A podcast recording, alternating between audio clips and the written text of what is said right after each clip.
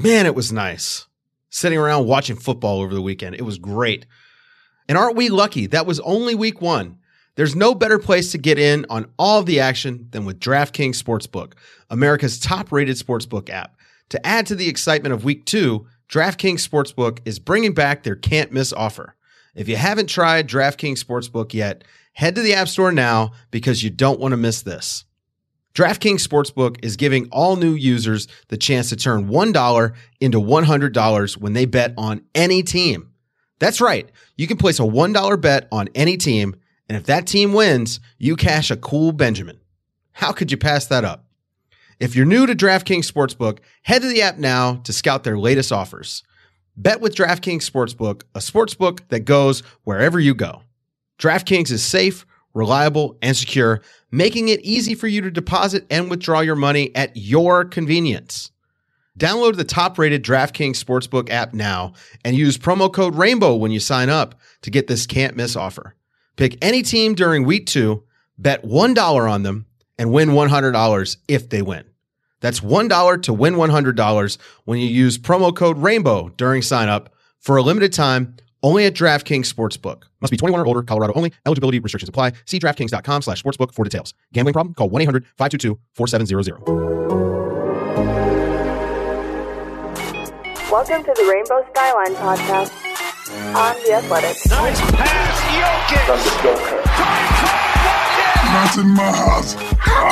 And I told him, listen, if you see me around Denver, Colorado, anywhere, you better leave. It's all about the Nuggets right now. Rainbow.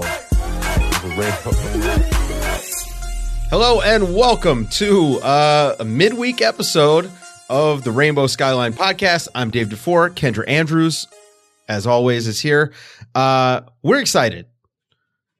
Another game seven win, another 3 1 comeback. How, Kendra, look, this team, uh, it, I wish that they would just play like this all the time, but maybe I just, they just need to go down 3 1 in this next series. What in the hell are these guys doing? I don't get it. I mean, it's it's hard to put your finger on it, right? It it doesn't make a whole lot of sense because even within the 3-1 deficits in this last series against the Clippers, they fell behind double digits in most of these games that they ended up winning. I believe in all three, game five, game six, game seven, at one point, the Nuggets were trailing by double digits, 16 in game five, 19 game six, 13 game seven. And they, every single time, figured out how to respond. And so it does kind of beg the question of if you guys were able to flip the switch so quickly to turn it on, why were you doing that the whole time? What were you doing before that prevented you from playing like that? Are are you a fan of boxing by any chance? I'm not not a fan, but I'm not, you know, overly Okay. into it. Have you ever heard of the term rope a dope? I have. I think that the Nuggets have mastered the rope a dope. And what they're doing, it's a little bit like Muhammad Ali. He would let you wear yourself out. He would fight these power punchers, and he's such a good, you know, defensive boxer that he was able to pick guys apart, picking his spots here and there, not wasting a lot of energy. Like we saw Jokic last night, he didn't turn it on until the takeover time, which is the middle of the third he basically baits the Clippers into expending tons of energy early to get these leads. And then they just crush them for the last 17 minutes of the game. And the Clippers are too worn out to do anything. Their shot making just abandoned them completely in this series down the stretch because they were so exhausted. And I think that this has been the Nuggets' plan all along.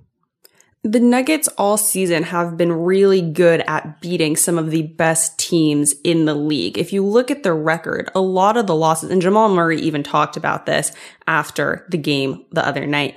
When you look at their record, a lot of their losses came to sub 500 teams, but a lot of their really big wins came against the Clippers, the Lakers, the Bucks, all these teams that were, you know, labeled NBA titles, just you wait and see. So they know, I think they really do know how to beat these teams. And I think what you said is a great example of the, the Clippers exerted themselves so hard early And then once they got up to those leads, they kind of said, okay, we can breathe. And that's when the Nuggets really made their punch. I will have to say though, I am a little surprised that in game seven, they didn't change that approach too much. You saw that early on. One of their more noticeable adjustments that the Clippers made is that they were hounding Nikola Jokic with defense, which they hadn't done that far. They were throwing double teams at him from the jump. Where in the games before, it was all the attention on Jamal Murray.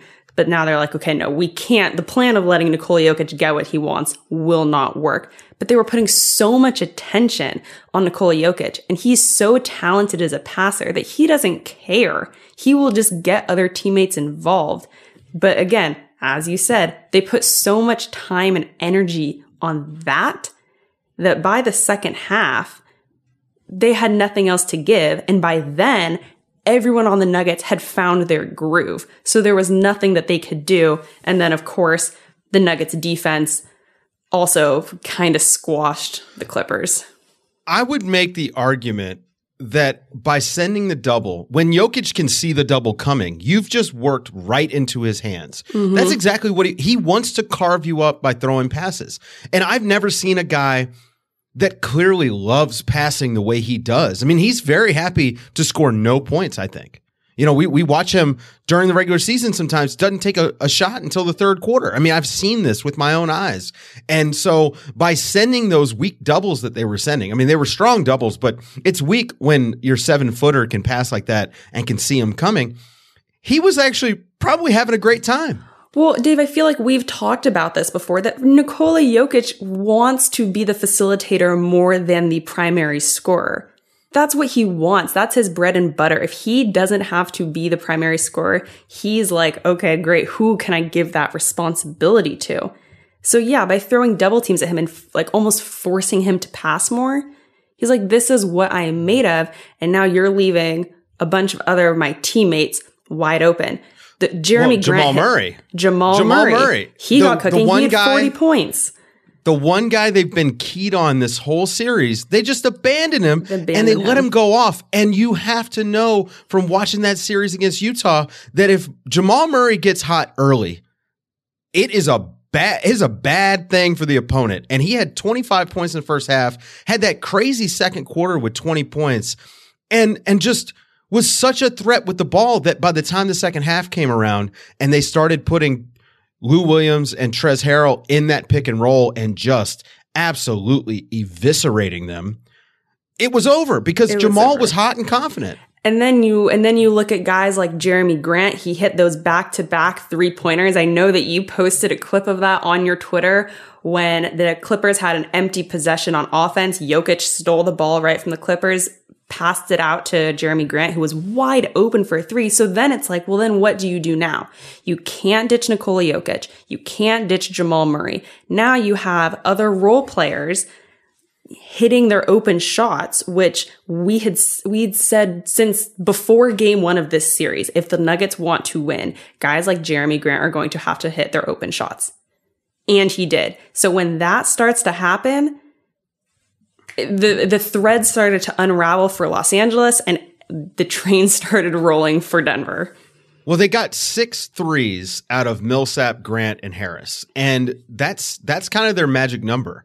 If those guys can give you six, and especially in a game where Jamal gives you six, I mean, what's funny is Jokic hit zero. He didn't hit a right. single three and only scored 16 points, but you got that kind of production out of those other guys, so you didn't need it from Jokic, and you know, the Nuggets are a lot of things, but I mean, they are 100% for sure a connected basketball team, which is funny because we were all so worried about Michael Porter Jr. upsetting the locker room like a week ago. It's, I think that chemistry has been a huge advantage for the Nuggets. I mean, you look at the Clippers, especially against a team like the Clippers. You look at the Clippers, it's their first season together as this core group, but then also throughout the regular season, they didn't get to play many games as an entire unit.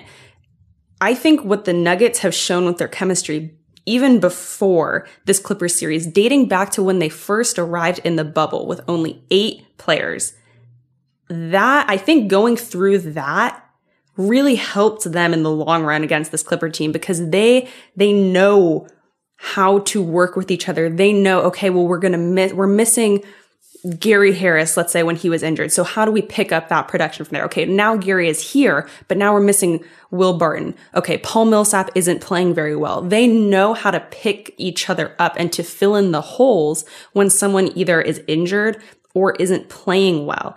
And just having that foundation, I mean, it's it's really really big.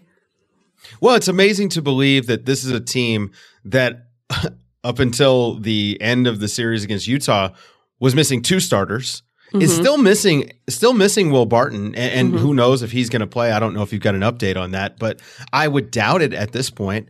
Um, and somehow has managed to gut out these wins. And look, Jokic, Murray, they've been great. Uh, Gary Harris has just been a superstar. But I, I think that this series really highlighted how far Mike Malone has come as a game managing coach. His rotations in this entire series were fantastic. He was loading his his offensive heavy lineups for the times that the Clippers really were running out of gas. So middle of the third on, that's when you started to see those heavy Porter minutes. And I, I, thought he did a really good job of keeping him in the game when he was cooking or rebounding well, like he did in game seven and pulling him quickly when when he didn't have it going. I, I think that is the the hallmark of a guy that really has his finger on the pulse of this team. Absolutely. Well, I'll, I'll, plug in. I know our colleague Nick Kosmider, he wrote a column on Michael Malone, so it's up on the Athletic right now. You should definitely go check that out. But yeah, I mean, Michael Malone has garnered the respect from all of his players. They trust him. And that really helps in situations like, Hey, Michael Porter, you're going to come sit on the bench. You know, he talked about, I think it was game f- five or six. I can't remember exactly, but everyone was super surprised that Michael Malone didn't play Michael Porter in the final minutes of the fourth quarter. And afterwards he said, yeah, but Monte Morris was really hot. I don't want to pull him out of his rhythm. And you, and everyone was like, yeah, you're right. He's not going to disrupt people who are in the groove. He understands that, you know.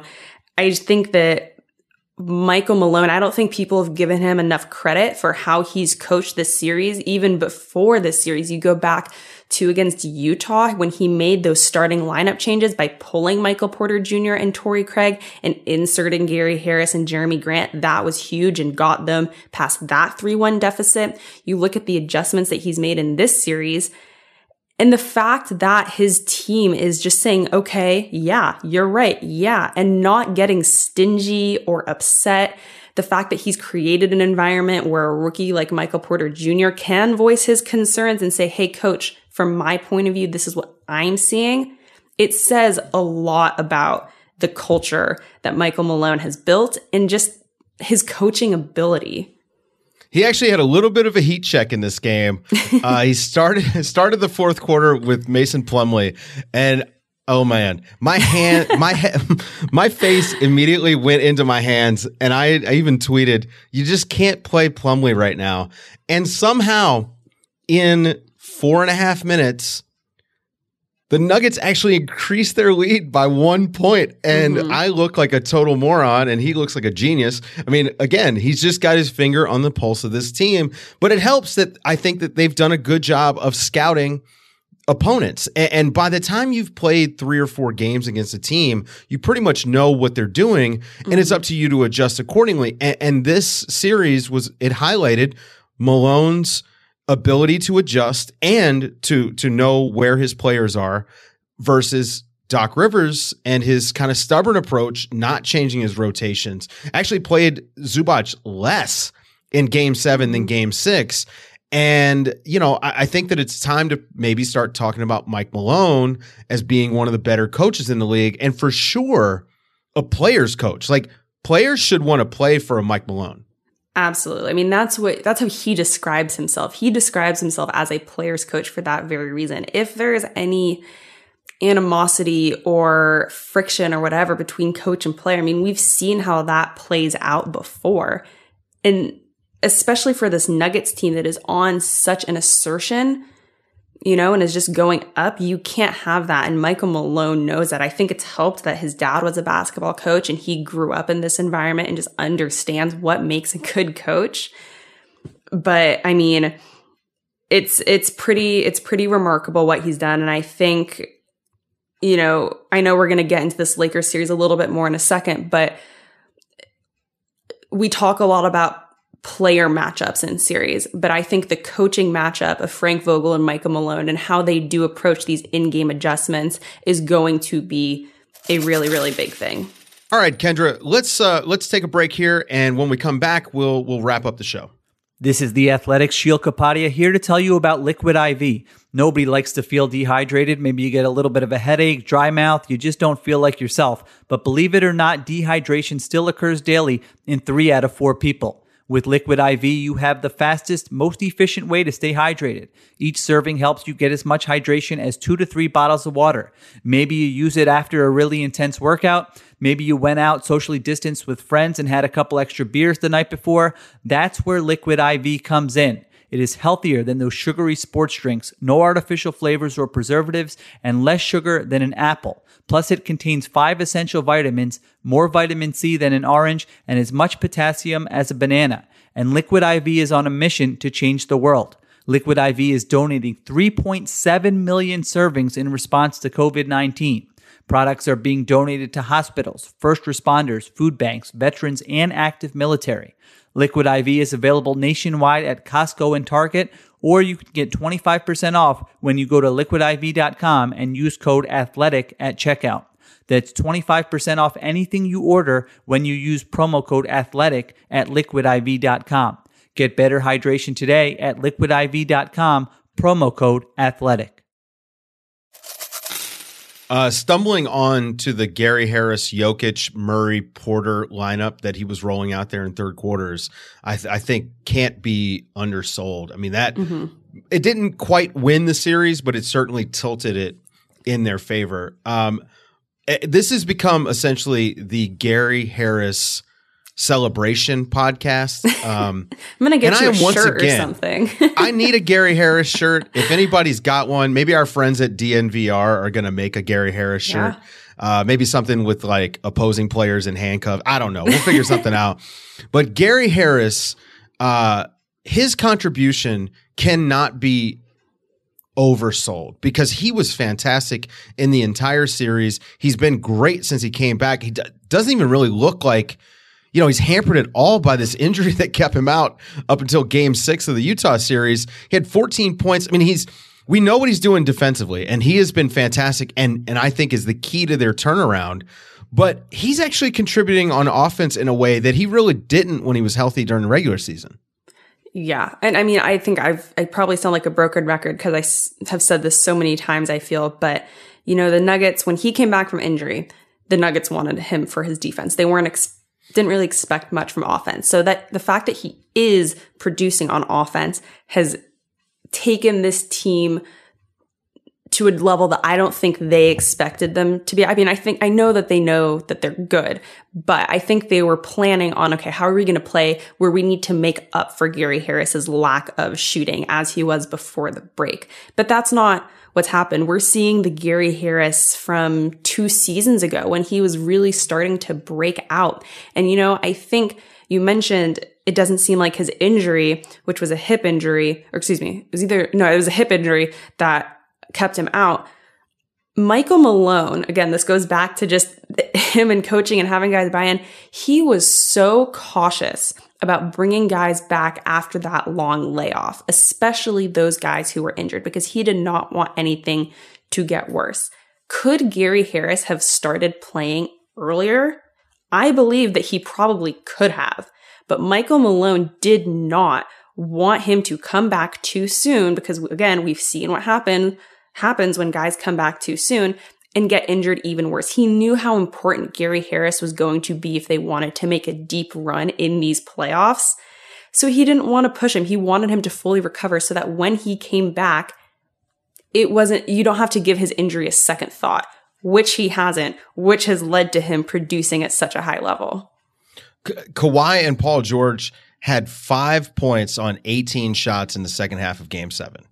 If that doesn't spell defensive dominance to you, I don't know what what does. I mean, they did every single thing they had to do to stop the Clippers, and so much of the discourse, as we've talked about, is about the Clippers just completely you know, crap in the bed. Which, granted, a lot of people thought that they were finals favorites. And so I get it. And it's a big team and they've got Kawhi and all this stuff. But the truth of the matter is that Denver won this game.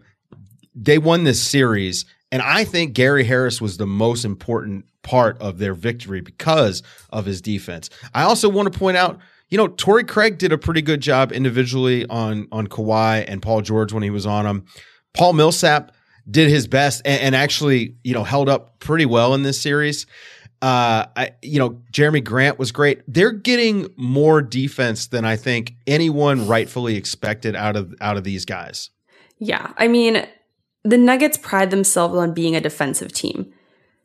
They have played really good defense all season before the hiatus. Then they came back. And if you remember, defense is what they could not do. You know, Michael Malone said, we like to think of ourselves as a defensive minded team. You wouldn't know by how we're playing. So I think that a lot of people started to say, well, their defense is gone. You know, offense is fine, but yeah, against, against the a Lakers team, against the Clippers team, well, if their defense isn't there, they're not going to stop them. They can't win. And I do think that that fed into a lot of the doubts that people had about Denver heading into this second series because their defense hadn't been as top tier as it's been in the past. But I mean, yeah, you when you look at this Clippers series, you can't if this makes sense, you can't blame it all on the Clippers saying they just shot themselves in the foot. The Nuggets forced them to. Like the Nuggets won this series for themselves. And so as much as you want to say, well, the Clippers really screwed up, yes, but the Nuggets forced them to screw up. And from there, the Clippers did themselves no favors by just missing those open shots that the Nuggets weren't defending as strong on. But all of their shots down the stretch, all the Clipper shots were heavily contested. The Nuggets were super active. Their help defense was there, which was a problem early in this series. Um, so you have to give the Nuggets credit. They didn't come back from 3 1 by accident. The Clippers didn't allow them to come back from 3 1. They did it themselves. All right, now it's time to look ahead at the juggernaut Lakers. Uh, not quite a juggernaut, but still very good Lakers. By far the best regular season team in the West. Um, this matchup is very interesting to me. Against against Houston, the Lakers didn't play Dwight Howard. Like mm-hmm. basically just did not play. Uh, in this series, I expect to see more Dwight Howard. I would argue playing Dwight Howard plays right into Denver's strengths. Denver Jokic Jokic is fine against big centers. It's not yeah. a big deal. Who he struggles against is Anthony Davis. Mm-hmm. So if you're the Lakers and you go big again to to you know battle Jokic, uh, you have really you know kind of played yourself into their strong hand. I think. Yeah, I mean that's a that's a really good point of how well Nikola Jokic does on big guys. And I think that we've seen that so far. You see that with the matchup of Rudy Gobert, who they were, you know, really well matched up and, and Nikola Jokic kind of took advantage of that. I mean, the Clippers, I do think that, or sorry, not the Clippers, the Lakers, gosh, switching from one LA team to the next, it's going to be kind of confusing. um, the Lakers are definitely more well suited to match up against the Nuggets than the Rockets. So I do think that there's a part of the Lakers that are very happy to be able to not play that small ball lineup necessarily that they were playing against the the, the Rockets. Oh my goodness, too many teams. Um, to get some of those those big guys involved. And yeah, I mean, I think that Anthony Davis, Nikola Jokic, them going at it is going to be really big. I think it's going to be important for both of those guys, like to stay out of foul trouble because I think both of them are going to try really hard to get one another in trouble, but they're going to be doing it to each other. You know, Anthony Davis to, to Jokic and Jokic to Anthony Davis.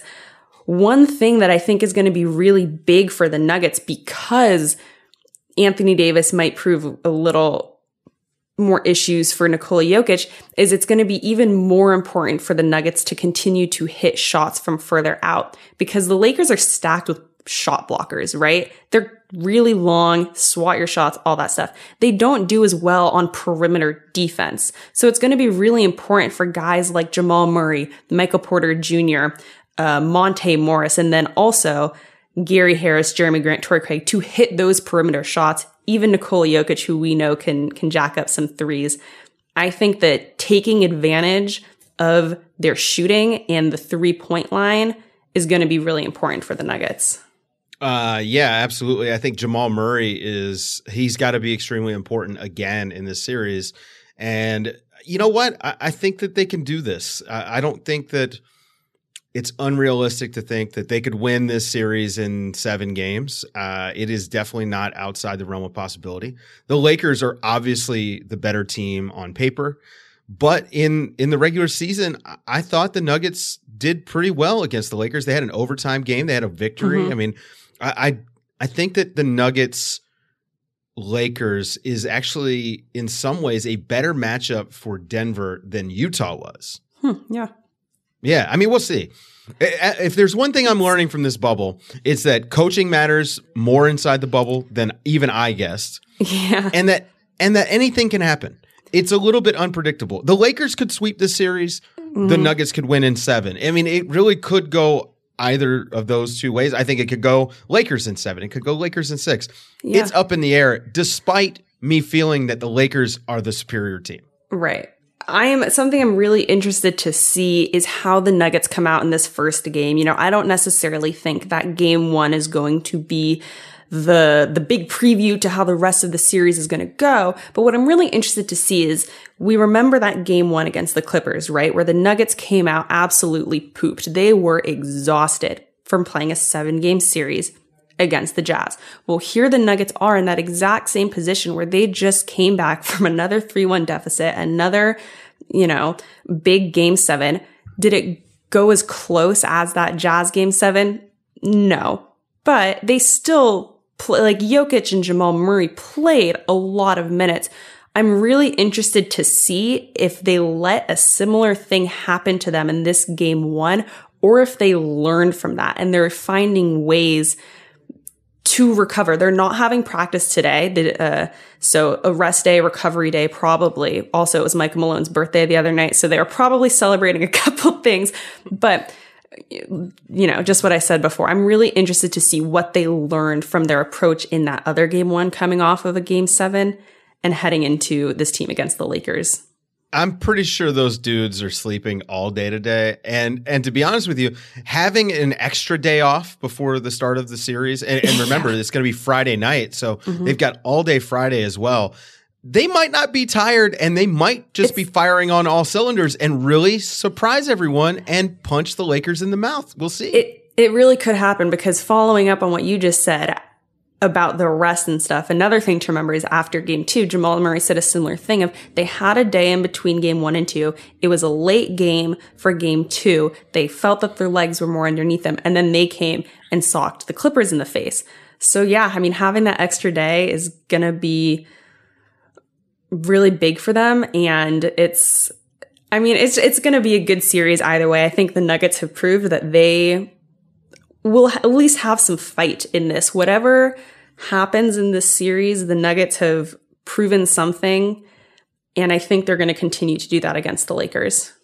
Yeah, the the Nuggets belong, right? They are a good team well deserving of a mm-hmm. conference finals berth, bubble or no bubble. This is a good basketball team. So I'm excited to watch this series. I think it's going to be a lot of fun, and uh, we're going to be around for for all of it. So uh, make sure you guys, if you're not already subscribed on the app, please go and subscribe to the show so you get alerts when there are new episodes and. Uh, you know, use the comments. We're we're checking in there, and uh, we're trying to get more people using them, so we can take your feedback and use it in the show. Um, don't forget, if you go to theathletic.com slash rainbow skyline, you can subscribe for just a buck a month, which is insane. Can't believe how cheap that is. And then, uh, you know, if you subscribe through iTunes or Spotify or whatever, make sure you, uh, you know, give us a good review and uh, rate the show. It really helps. Uh, for Kendra Andrews, I'm Dave DeFore, and we'll be back at some point during the Western Conference Finals.